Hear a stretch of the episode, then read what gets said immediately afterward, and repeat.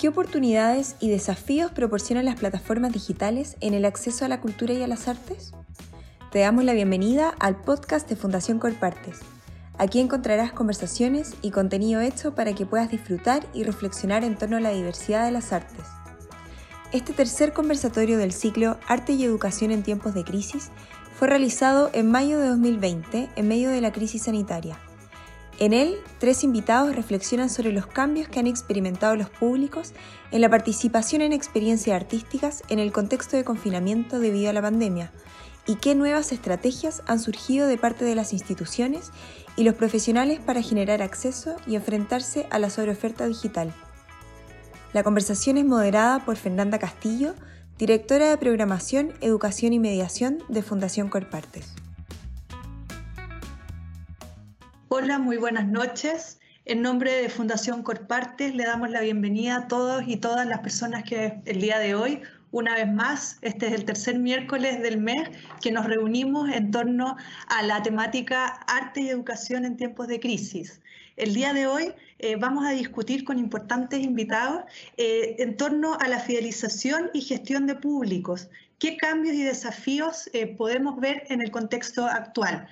Eh, tenemos a tres grandes invitados. Comienzo por Magdalena Moreno. Magdalena Moreno, ella es chilena, es directora ejecutiva de la Federación Internacional de Consejos de Artes y Agencias Culturales, IFACA.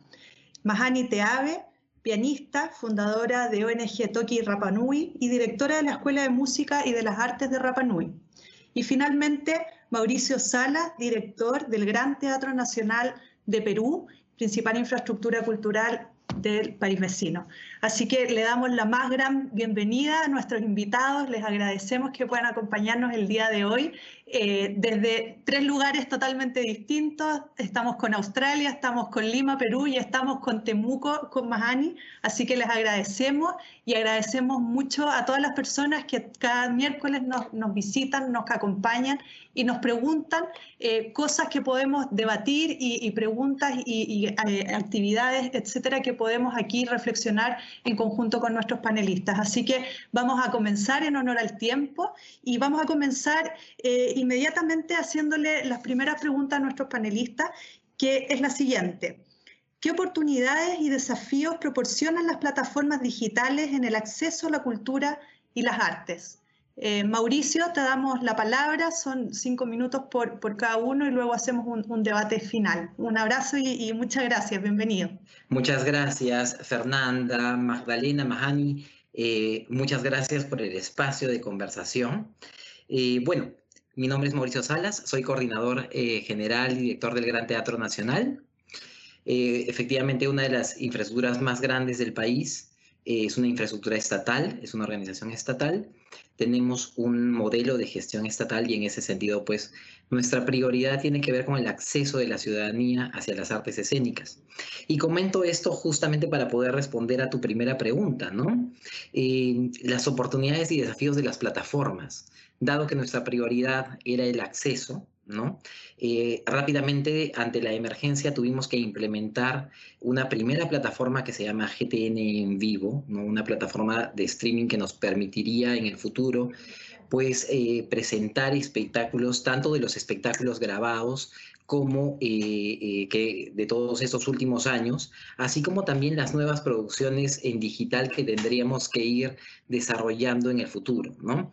esa es una primera plataforma. La segunda, tenemos un programa muy importante de vinculación con los públicos, de formación de nuevos públicos, que tiene ya ocho años y era necesario poder llevarla también a un entorno digital. ¿No? En ese sentido, hemos creado también una segunda plataforma que estamos por estrenar, que se llama Públicos Digital. Y esto eh, me lleva a pensar en aquellas oportunidades y desafíos eh, de, esta, de estos nuevos lenguajes y de estas nuevas oportunidades. Eh, en principio, nosotros como teatro llevábamos 200.000 espectadores al cada año al teatro, 20.000 niños, a los programas de, públicos y así como también desarrollábamos más de 500 funciones. Entonces el desafío era mantener la conexión con esos públicos a través de nuestra programación. La prioridad obviamente era el acceso. La oportunidad que se abre, por ejemplo, con una plataforma como GTN en vivo, fue la de poder mirar hacia públicos que tradicionalmente no podían llegar al teatro eh, por las limitaciones geográficas, ¿no? Es decir, estamos hablando no solamente de, las personas que viven lejos del teatro, sino también eh, aquellas que se encuentran en diferentes ciudades del país, ¿no? Hemos tenido siempre la intención de poder vincularnos con estos públicos, sin embargo, no, no había ni el tiempo ni la oportunidad de poder hacerlo. Entonces, esa es una de las primeras grandes oportunidades que podemos encontrar en esta situación y a través de esta plataforma creo que ha sido la ocasión de poder hacerlo, ¿no? El, el poder compartir todos estos contenidos con un público mucho más amplio y de esa manera afianzar nuestro sentido público como gran teatro nacional. Obviamente esto ha implicado un desafío tecnológico importante, desafíos en, también la evolución de la mediación eh, cultural que teníamos que hacer para ellos mismos, eh, y sobre todo también pensar en la relevancia de estos contenidos para un público nuevo, como es el público en las regiones. Con respecto, por ejemplo, a la plataforma de públicos, que es la que eh, articula y va a presentar algunos de los programas que nosotros desarrollábamos de manera presencial en el teatro, la gran oportunidad es que estos contenidos van a articularse también con una gran estrategia nacional que es Aprendo en Casa, ¿no? Una estrategia que ha implementado el Ministerio de Educación del Perú con la finalidad de poder llevar educación a distancia. Entonces creo que ahí la oportunidad tiene que ver con cómo hacemos que los contenidos de artes escénicas se, se vuelvan relevantes, ¿no? Y participen de este tipo de experiencias como Aprendo en Casa, de esta estrategia, para finalmente poner el tema de las artes escénicas, ¿no? En la agenda del aprendizaje del, del, país, ¿no?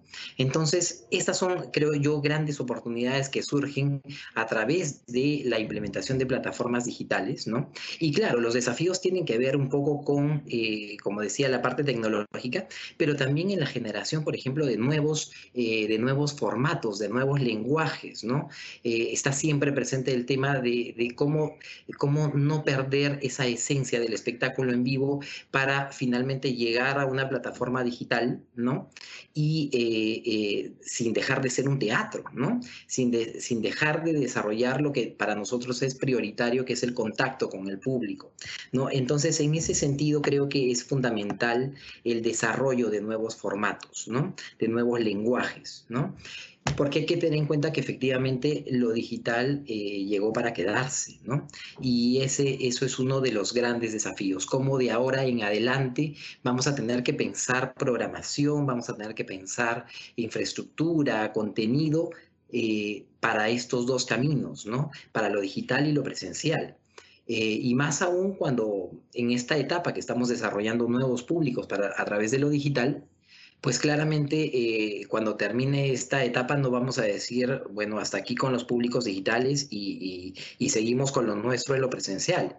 No, eso es algo que llegó para quedarse y efectivamente hay que pensar en estas nuevas comunidades eh, virtuales que, que estamos generando desde las plataformas, ¿no?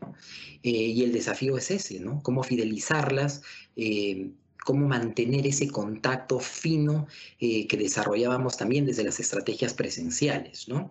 Entonces, creo que, que esos son eh, de alguna manera eh, los, los grandes desafíos que tenemos, pero también las oportunidades que van surgiendo. A veces es difícil hablar de oportunidades en un, en un contexto como este, sin embargo es absolutamente necesario hacerlo, ¿no? Em, creo que tenemos que ver la realidad, de la nueva realidad que se viene, ¿no?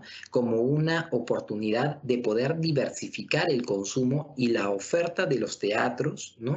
Eh, y en general de las artes para el público. Es una nueva oportunidad de generar más acceso. Ahí estamos viendo eh, eh, en, una, en, estas fotos que estamos pasando, son algunos pantallazos de las plataformas que hemos creado, pero hay una final que habla sobre algunas de las cifras. ¿no? Hemos, en, este, en este primer mes de la plataforma hemos tenido 300 mil visualizaciones, ¿no? y, y, algunas, algunos datos más que son, que son importantes, como por ejemplo que el, eh, un porcentaje mayoritario de personas se conecta desde el celular, ¿no? Para nosotros ha sido revelador que nuestro público eh, en regiones era bastante bajo, con lo cual nos estamos planteando una meta pues mucho mayor, ¿no? De poder este, de poder acceder ya a ese público, ¿no? Muy bien, Mauricio, gracias. Estamos conversando con Mauricio Sala, eh, director del Gran Teatro Nacional del Perú, con Magdalena Moreno, directora ejecutiva de IFACA, y con Mahani Teave, pianista y directora de ONG eh, Toki Rapanui. Quiero también comentarles que hemos, hemos invitado y tenemos a nuestros grandes invitados también con una visión, eh, una visión de poder eh, entender lo que está pasando en un país para nosotros como Chile tan importante como es Perú, para poder tener la visión desde Magdalena, que es una visión más de política pública pública y de cómo se están abordando las políticas públicas en, esto, en estos temas desde eh, los países miembros de IFACA, los países que trabajan en IFACA, y también eh, con Mahani desde una visión eh, territorial, de una visión desde comunidad, de una comunidad muy particular y especial para Chile, como es la comunidad Rapanui. Entonces, quería explicar y, y hacer este contexto que es tan interesante porque tenemos tres visiones distintas pero parecidas a la vez en torno a una misma temática. Eh, Mahani, eh, te dejo la palabra para que puedas eh, eh, respondernos y, conversar sobre la, pregunta. Buenas noches, muchas invitación a participar. Quisiera primero contextualizar el trabajo que se ha estado haciendo bueno, con un grupo de jóvenes Rapanui, o bueno, jóvenes en ese tiempo, ahora seríamos profesionales Rapanui, nos juntamos para conformar una ONG que abordara distintas eh, temáticas en la isla para poder ayudar a nuestra comunidad. Y levantamos la primera escuela de música y artes de la isla, construida con materiales reciclables. Y en esta escuela tenemos lo que es el área tradicional, que es para el rescate de la cultura, y tenemos lo que es el área clásica, para desarrollar los talentos artísticos de los niños. Y lo que sucedió en marzo, que bueno, impactó a, todo el país eh, y a todo el mundo. Eh, para nosotros el, financiamiento principal que teníamos, que eh, venía desde la isla, se cortó y se redestinó para temas de contingencia, que eran básicamente supervivencia.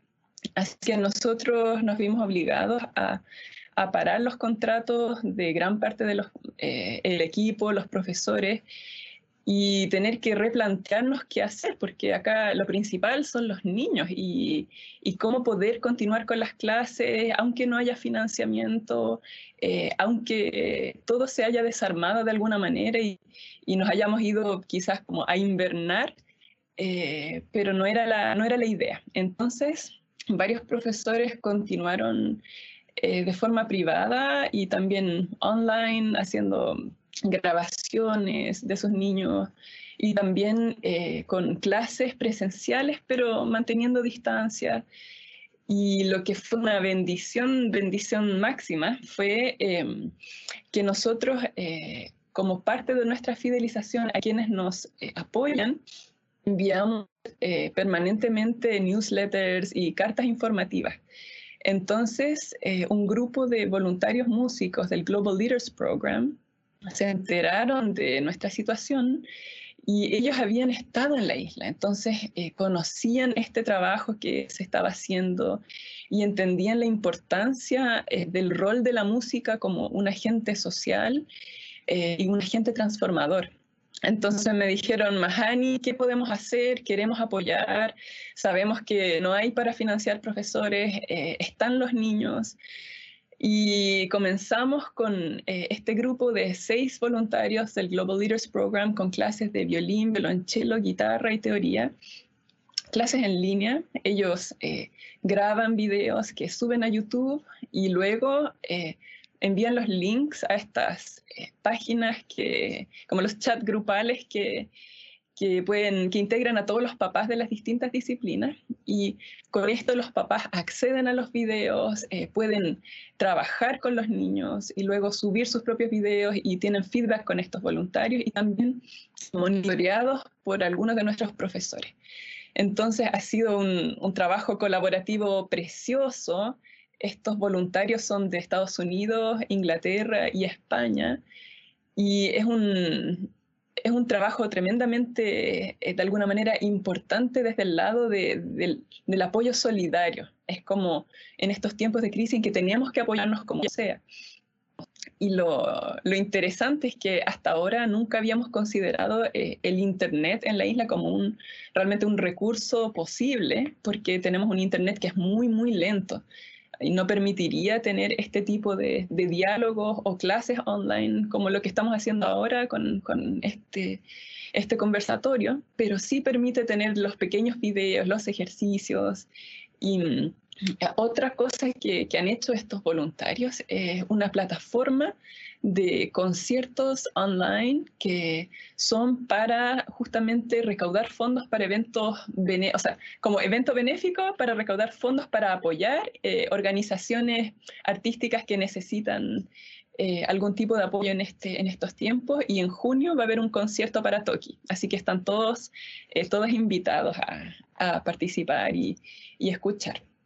Y bueno, por otro lado, eh, les comento como desde el lado como artista, como pianista, siento que eh, este periodo nos ha permitido de alguna manera abrirnos y mm, de alguna manera llegar a públicos mucho más diversos, de alguna manera eh, explorar de manera mucho más creativa las tecnologías que quizás antes nosotros como por lo menos músicos clásicos no nos atrevíamos a, mm, hacer, porque son quizás tecnologías que no, no, reflejan quizás la calidad del trabajo que uno está haciendo, o sea, quizás no tiene buen sonido y antes nosotros no, no, no estaba dentro de nuestro repertorio, por decirlo de alguna manera, pero que ahora es una forma que estamos utilizando y nos estamos adaptando de alguna manera y se produce algo muy especial también con el público que ahora ve al artista, no sé, tocando desde el living de su casa. Se produce una cercanía que, que quizás no, no se hubiera producido de otra manera.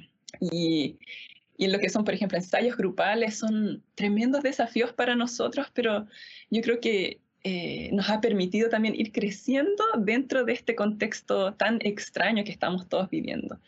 Y bueno, yo siento que la tecnología ha sido el gran salvavidas de todos nosotros y eh, especialmente lo que es la escuela de música. Eh, dependemos de eso en este minuto, pero gracias a las medidas que se han tomado para cerrar la isla, que ya no entra ni sale gente, es que yo creo que muy pronto se puede retomar lo que son clases presenciales. Como sea el caso, estos voluntarios van a seguir a nuestro lado hasta que nosotros podamos eh, rearmarnos y, poder de alguna manera poder seguir andando con el, trabajo hermoso que se estaba haciendo. Muchas gracias, Mahani. Eh, aprovecho de recordarle a todas las personas que nos están viendo que nos manden las preguntas que nos quieran y que quieran hacerle a nuestros panelistas. Vamos a estar leyéndolas y trataremos de poder responder la mayor parte de, ellas. Eh, Magdalena, cuando quieras.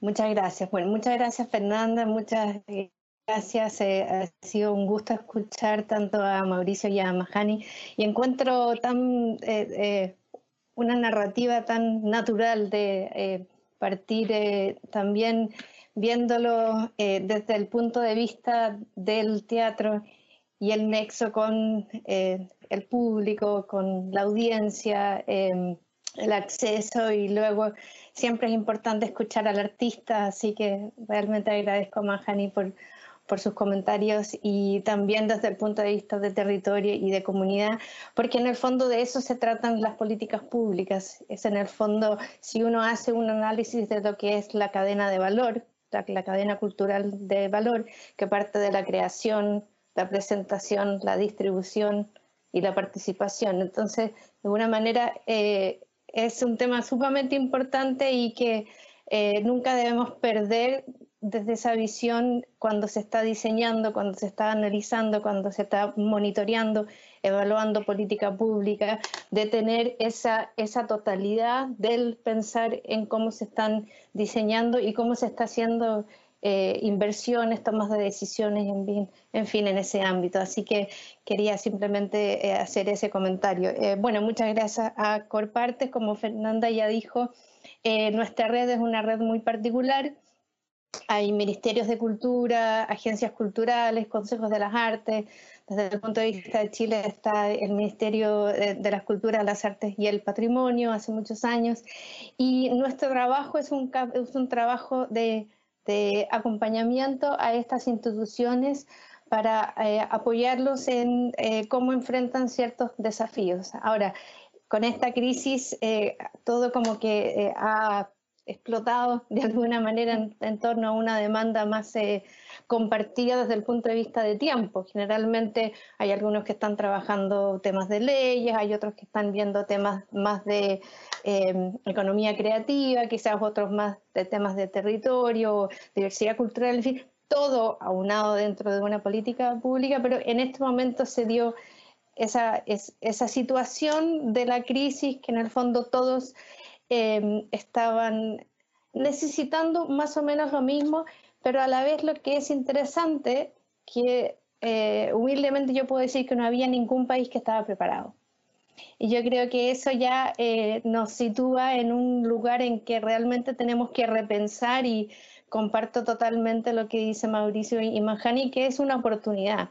Crisis genera una disrupción que permite nuevas oportunidades, un nuevo, un, repensamiento, un, un eh, permite a veces, a veces también una reflexión quizás más crítica de ciertos modos, de, de ciertos sistemas, ciertos modelos que estábamos utilizando que quizás en el día de hoy no son tan relevantes. Uh, y que también permite nuevas miradas, nuevas oportunidades, nuevas narrativas, como lo que ha sido eh, esta, este estallido de acceso y trabajo en el espacio digital.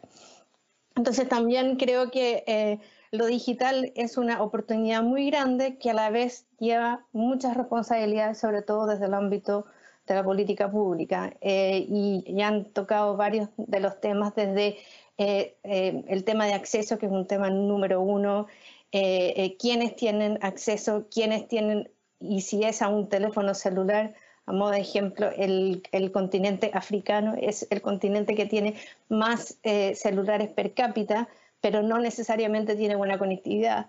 Entonces, ¿cómo, genera, cómo trabajamos con esas brechas también? Eh, entonces, eh, también estamos en una situación bastante interesante de cómo vamos a trabajar este tema digital. Y quiero hacer mención, de, de, hecho, de un, de, un, comentario de un chileno que deben conocer eh, Felipe Mujica, que en otra reunión que estábamos juntos habló de, em, de cuatro espacios donde, está, donde se está trabajando o dialogando acerca de lo digital que puede ayudar. Dentro de lo que es eh, el trabajo eh, o el, sí, la labor artística cultural, que es lo que es análogo, lo que es rentable o, o, retailable, o sea, que, que, que se puede comercializar, lo que, em, lo que es transformable en el espacio digital y lo que es creado desde lo digital. Entonces, si hacemos ese análisis, eh, eh, a veces quizás eh, abordamos el tema digital de un tema más generalizado, pero creo que hay diferentes maneras en que podemos abordar y quizás se requiere política pública diferente según los espacios en que se esté. Eh, y para ir a lo más concreto, para no quedarme en lo abstracto, quería también eh, em, eh, mencionar que, por ejemplo, em, estaba escuchando hace poco al viceministro de Cultura de Colombia, Felipe Huitriago, que hablaba sobre una plataforma que, si no la conocen, se las recomiendo, que es Retina Latina, que es un, es un espacio donde se em, eh, comparten eh, películas eh, latinoamericanas y que desde la, desde la crisis sanitaria el acceso ha, sido al, ha subido en un mil por ciento. Y que lo que estamos viendo desde IFACA, que es sumamente interesante, es que se está viendo una necesidad de contenido local, de conectar con lo que es de uno, eh, en tiempos de confinamiento.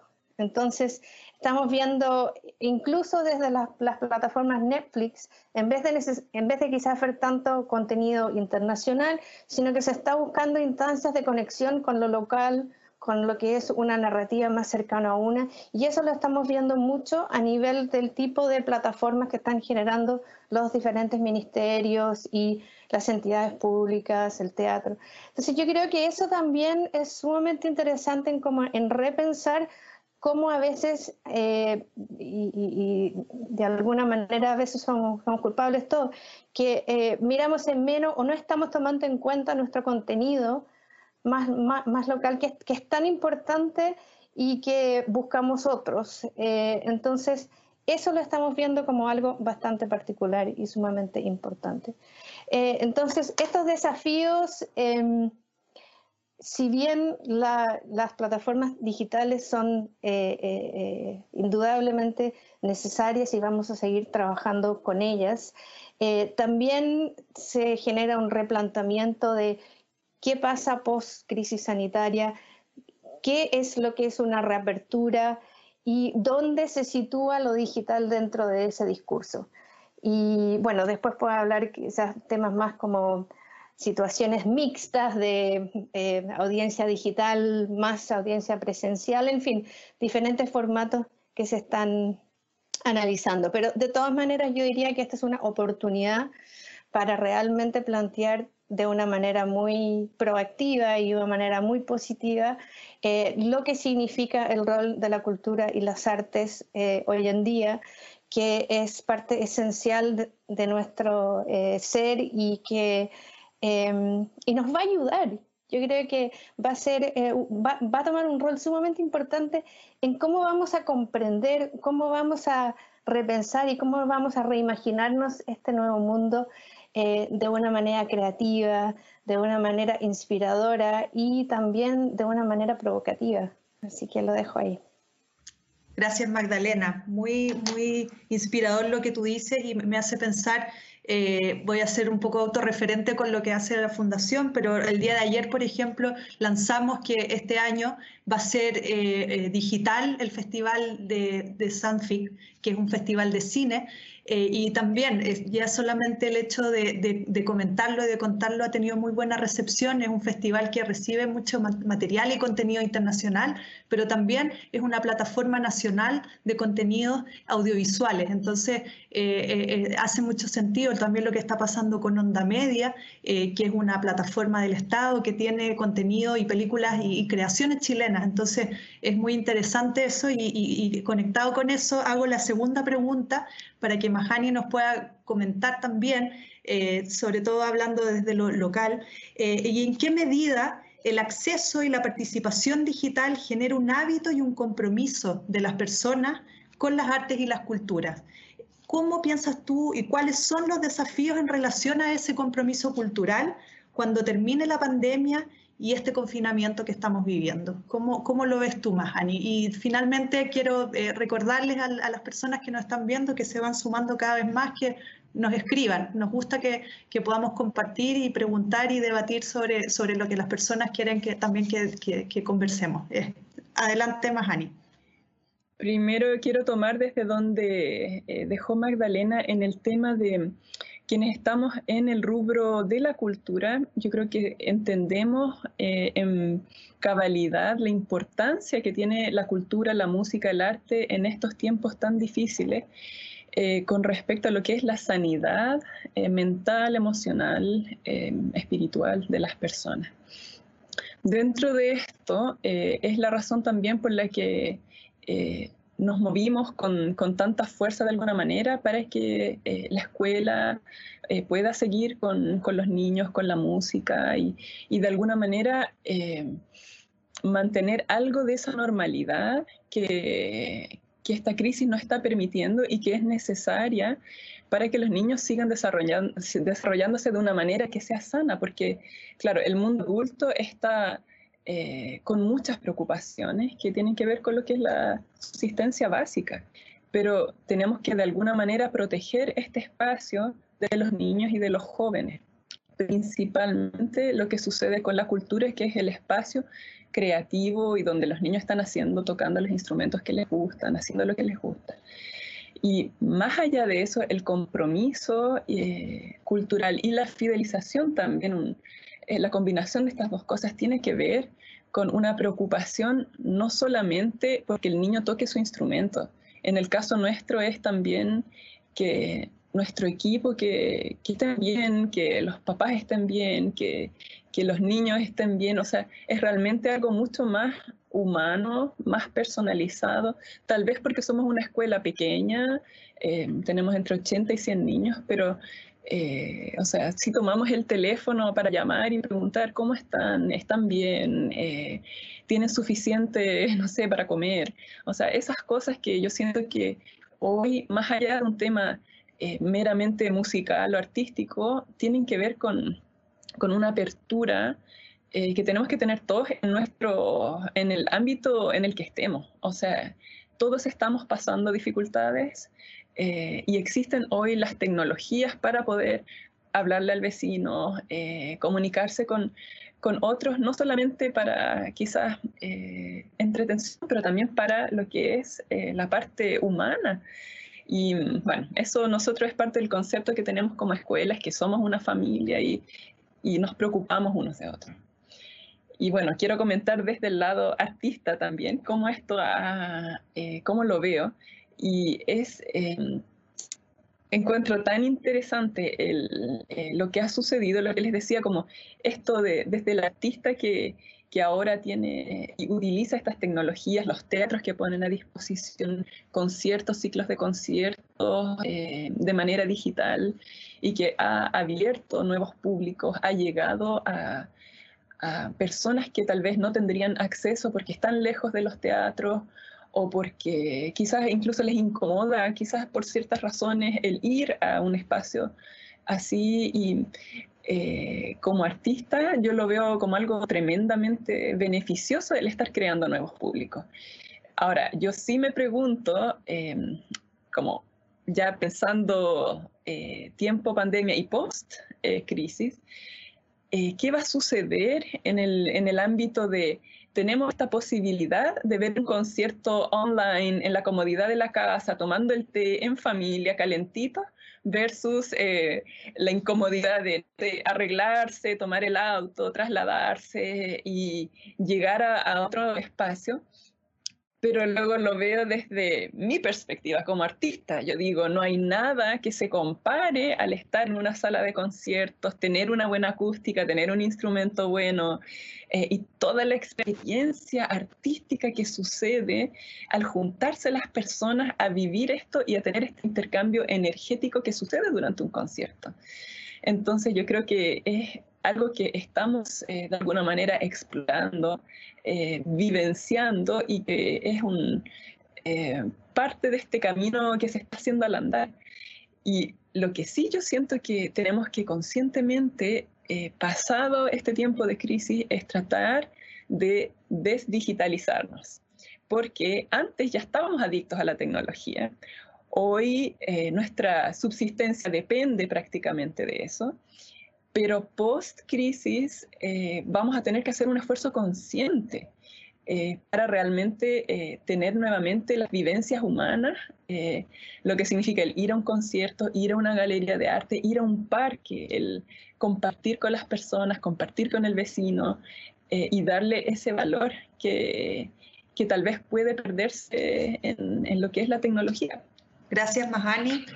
Magdalena, eh, sí, yo estoy totalmente de acuerdo con lo que dice Mahani. Em, eh, de acuerdo que es un desafío, pero quizás soy un poco, eh, soy más optimista, pero yo creo que no se va a dar esa situación, porque resulta que incluso pensando en el, en el mundo editorial, cuando se venían los e-books, el tener un libro en la mano sigue siendo sagrado. O sea, yo, yo no puedo devorarme un libro con, un, con una tablet, con un iPad. No, yo necesito dar vuelta a la página, incluso con mi hija de cinco años, las dos dando vuelta a la página. Todo es parte de esa experiencia.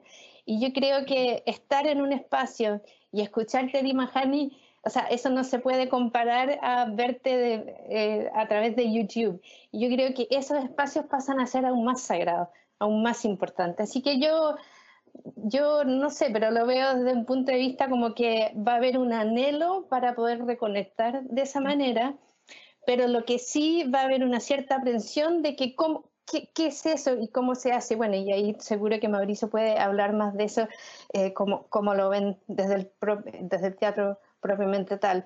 Pero quería hacer dos comentarios. Uno, eh, cuando Croacia decidió reabrir, eh, y, y y estoy consciente que La apertura para lo que son las artes escénicas es muy diferente para lo que es museo, galerías, bibliotecas, donde no se requiere reunir a muchas personas dentro de un teatro, de una sala, ¿no es cierto? se puede monitorear de manera eh, más fácil, pero habían colas de gente que quería entrar porque querían eh, ver, querían sentir, y, muchos niños. Entonces yo creo que también em, países donde se está reabriendo, y de hecho Australia está comenzando a reabrirse, hay un, hay un anhelo, hay una ansia de salir y de querer reconectar. Y el otro punto que quería hacer, que quizás es más técnico, pero, pero eh, creo que eh, demuestra esto de, manera bastante interesante, el, el, Consejo de la Cultura de Australia, junto a, otros colegas de Pattern Works y de Wolf Brown en el Reino Unido, están trabajando en, en un monitor, que se llama eh, Audience Outlook Monitor, un monitoreo de, del del comportamiento de audiencia como una primera mirada de lo que significaría esto. Lo hicieron eh, a fines de abril para ver cómo se siente el público que en este momento está intercambiando de manera digital, cómo se siente en lo que sería una primera fase de volver a, eh, post-confinamiento. Y lo que es interesante es que dice, em, que las audiencias, pero así, por, sobre todo en un 85%, quieren volver, mucho más de lo que era en el pasado, que generalmente era en un 70%. O sea, se está viendo un mayor interés. Este es público que de alguna manera ya está conectado con las artes, o sea, que debo, dejar en claro que ya es un público eh, eh, fiel, claro, pero que eh, esto incrementa entre un 7 a un 10% que quieren volver aún más. Sin embargo, solamente el 22% se sienten cómodos en ir a una sala de teatro. Entonces, y eso ya presenta un desafío, hay un anhelo, hay un querer, pero entonces, ¿cómo se logra eh, eh, cruzar esa, esa, brecha, ¿no es cierto?, de lo que significa esa aprehensión eh, según el riesgo. Y luego ah, es mixto, en un 50% hay personas que se sienten más cómodas en salas de menores de 100 personas y otras con más. Y lo último, que en un 29%, perdón, es que estoy traduciendo simultáneamente mientras lo leo. Eh, ah, y el, entre el 29 y el 30% han descubierto nuevos artistas a través de los, de los formatos digitales que ahora quisieran ver que nunca habían pensado en ver. Entonces, eh, bueno, eso eh, puedo mandarles el link para que lo vean. Se puede hacer un análisis de tipos de público, de edades, en fin, ese público. Em, pero yo creo que eso ya empieza a demostrar que eh, quizás hay que repensar o, hay que pensar bajo una nueva óptica lo que significa este acercamiento a audiencias, tomarlo como una oportunidad de todas maneras, eh, pero también ver eh, cuál va a ser la responsabilidad del espacio mismo, qué tipo de, plan de riesgo tendrá. Em, en Australia, por ejemplo, se está diciendo que en un, eh, no más de 10 personas en una sala en una sala donde generalmente pueden haber 150 personas. Entonces, ahí vuelvo quizás a lo que dice Mahani, ¿cómo se genera ese espacio íntimo cuando solamente hay 10 personas? O sea, es un trabajo que hay que desarrollar, pero, pero sin duda plantea eh, preguntas bastante interesantes y desafiantes.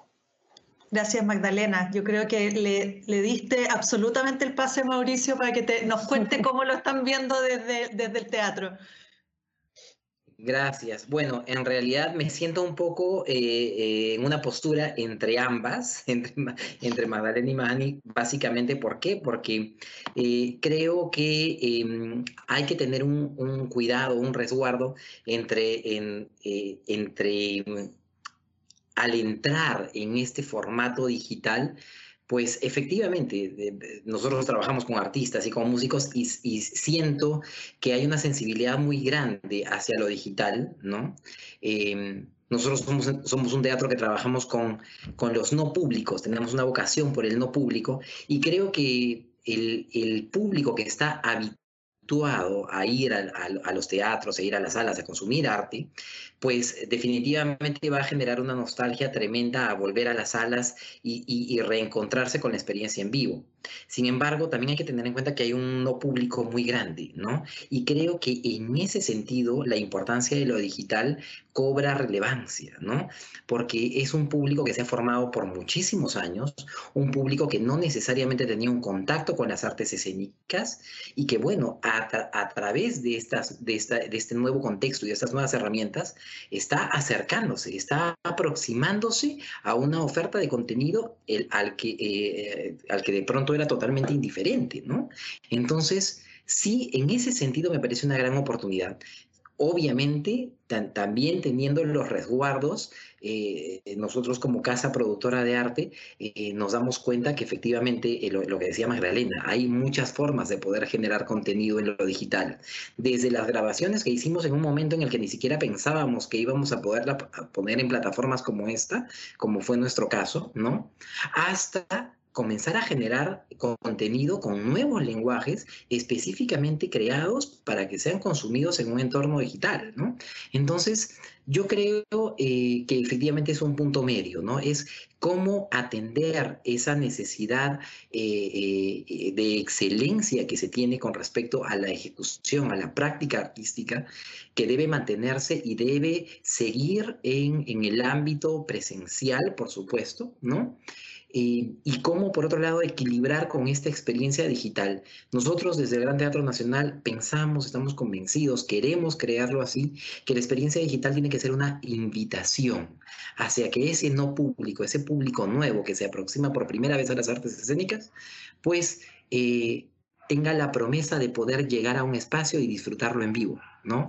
Y, creo que ese va a ser, esa va a ser el, ese, ese es el gran diferencial de esta etapa, ¿no? Y eso me lleva a contarles un poco que en el caso del, del teatro ha sido una etapa muy, muy difícil, muy, muy, eh, ha sido crítica en el sentido que nuestra estrategia en general de vinculación con los públicos es muy emocional, ¿no? Nosotros desde el año 1 hemos trabajado, eh, aparte de, contar con un programa de formación de públicos, ¿no?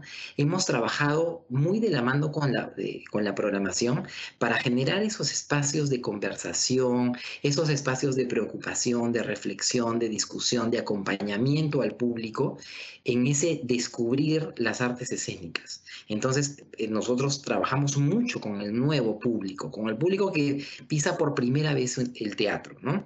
Entonces, en ese sentido, eh, una de las preguntas que nos surgía era, y ahora en lo digital, donde tenemos la barrera de la pantalla, ¿cómo es que vamos a generar esa relación, esa conexión? Se nos hacía muy difícil en un primer momento.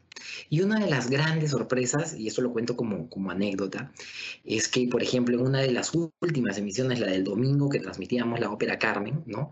Em, eh, como, esta, como estas, estas transmisiones las hacemos desde la plataforma, pero también desde redes sociales, desde Facebook, ¿no? Se activó un filtro en Facebook que en los últimos cinco minutos cortó la transmisión. ¿no?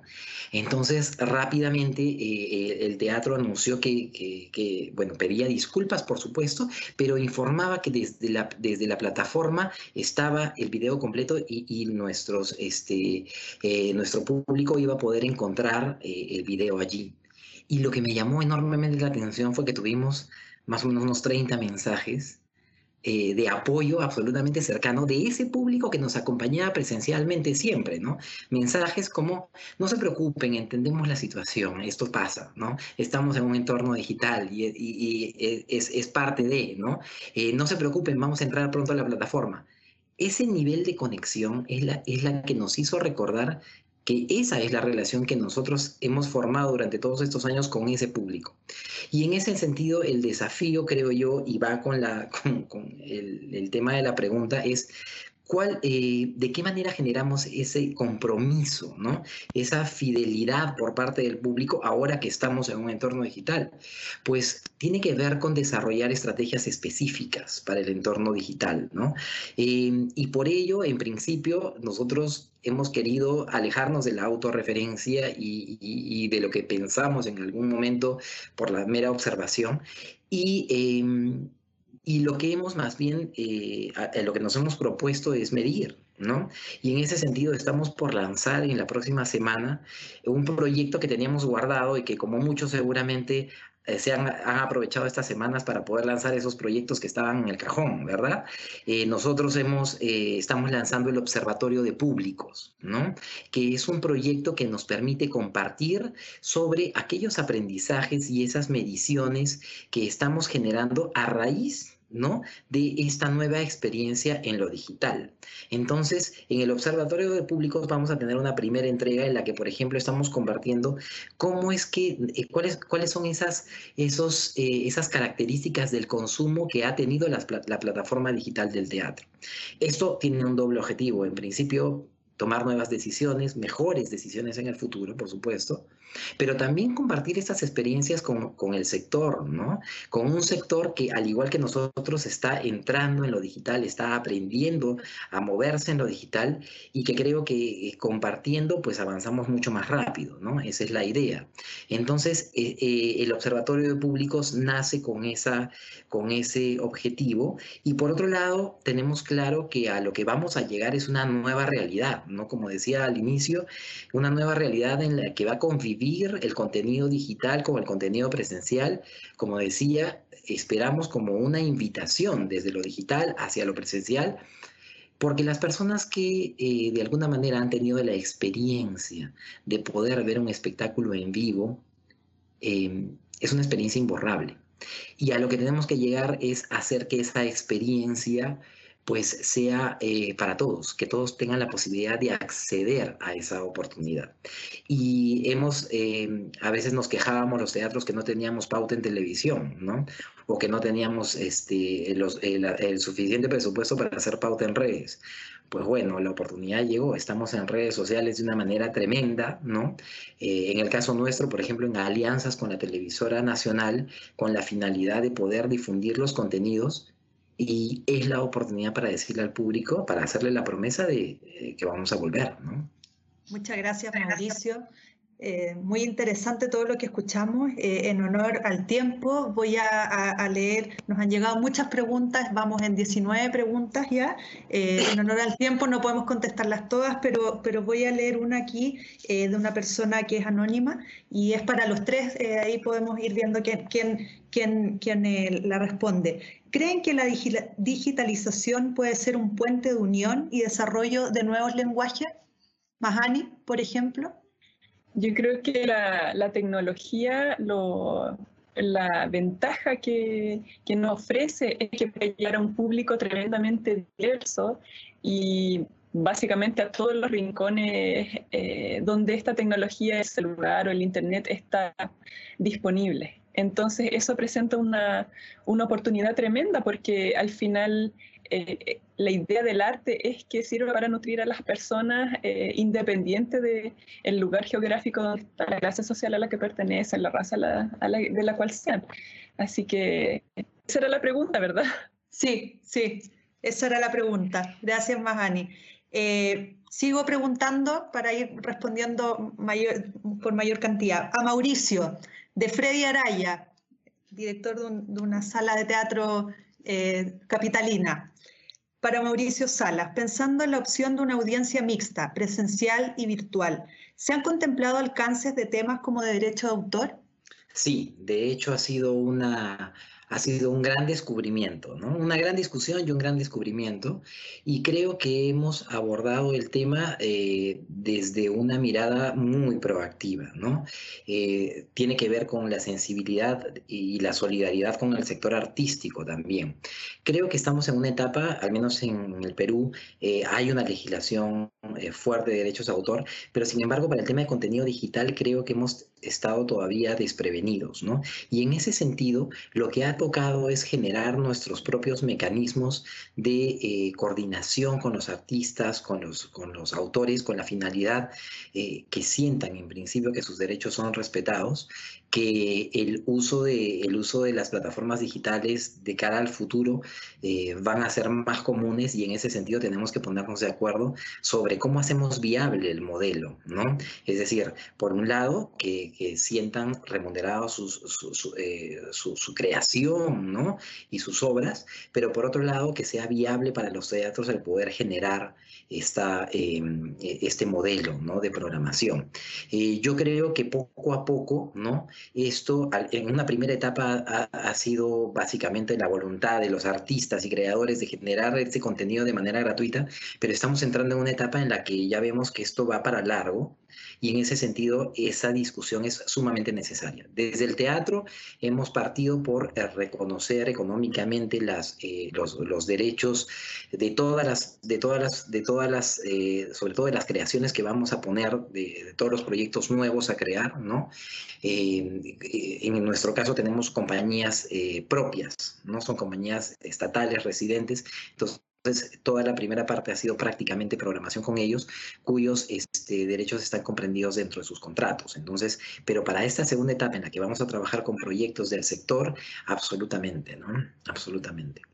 Gracias, Mauricio. Y para terminar, una pregunta a Magdalena de una persona anónima que dice, ¿cómo los jóvenes gestores culturales, productores y trabajadores de las artes podemos contribuir en este momento? Eh, ¿Cómo? Bueno, eh, em, los jóvenes son eh, mucho más dinámicos, tienen menos bagaje, baggage, como dicen en inglés, y em, responden de manera más esporádica, y lo digo desde un punto de vista muy positivo, a los entornos diferentes. Son increíblemente más ágiles desde el punto de vista digital y eh, dialogan y trabajan, si bien es una generalización la que estoy haciendo, pero trabajan de, con modelos mixtos. Yo creo que uno de los grandes desafíos y lo que hemos escuchado hoy es que no hay un modelo de gestión y que se requiere una mirada de diferentes aristas y lo que sugiero es que se reúnan, que em, eh, generen, em, eh, eh, según desde el punto de vista también de generar como un discurso de sus generaciones. Son importantísimos en este, en este momento que se acerquen a las instituciones, a las instituciones públicas, a los espacios culturales, que estén presentes son mucho más eh, eh, inteligentes en el espacio digital, en las redes sociales, utilícenlo como un mecanismo, pero sean conscientes de la responsabilidad que eso significa también. Entonces, eh, hay, hay, un poder de movimiento muy grande y se puede ver incluso desde lo que se hizo desde el punto de vista de, de la crisis climática con, con la vocera fantástica de, de Suecia, ¿no? o sea, hay una oportunidad y, creo que es importante que nosotros, yo soy de, la generación X, eh, estemos conscientes que ya nos estamos poniendo más viejos, yo tengo un hijo de 18 años, es importante saber lo que ellos están pensando y cómo piensan en, cómo piensan en el mundo, cómo, eh, cómo dialogan, cómo interactúan. Y, eso es indispensable cuando vamos a ir abordando esta, nueva, este nuevo futuro, esta nueva normalidad. Y lo veo sobre todo desde el punto de vista en, en trabajar de una manera mixta. El tema digital, nosotros hemos eh, lanzado un informe bastante grande a finales de abril sobre em, apoyando a la cultura en la era digital y justamente dentro de las recomendaciones apunta a trabajar con personas no del sector artístico-cultural que quizás son expertos en la materia. O, eh, entonces, eh, es muy importante que no nos aislemos y que trabajemos con otros sectores y en ese sentido los jóvenes son tan astutos y astutas en ese, en ese espacio. Muchas gracias Magdalena, eh, gracias Mauricio, gracias Mahani. les agradezco profundamente que nos hayan podido compartir sus reflexiones y nada, agradecemos por última vez a todos y a todas y buenas noches y muchas gracias por haber participado cada uno desde sus lugares y sus casas. Que estén muy bien. Para que no te pierdas ningún episodio del podcast de Fundación Corpartes, suscríbete a nuestra cuenta en Spotify. Recuerda que también puedes encontrar muchos de estos contenidos en nuestro canal de YouTube. Te esperamos en el próximo episodio para seguir disfrutando juntos de lo mejor del arte para todos.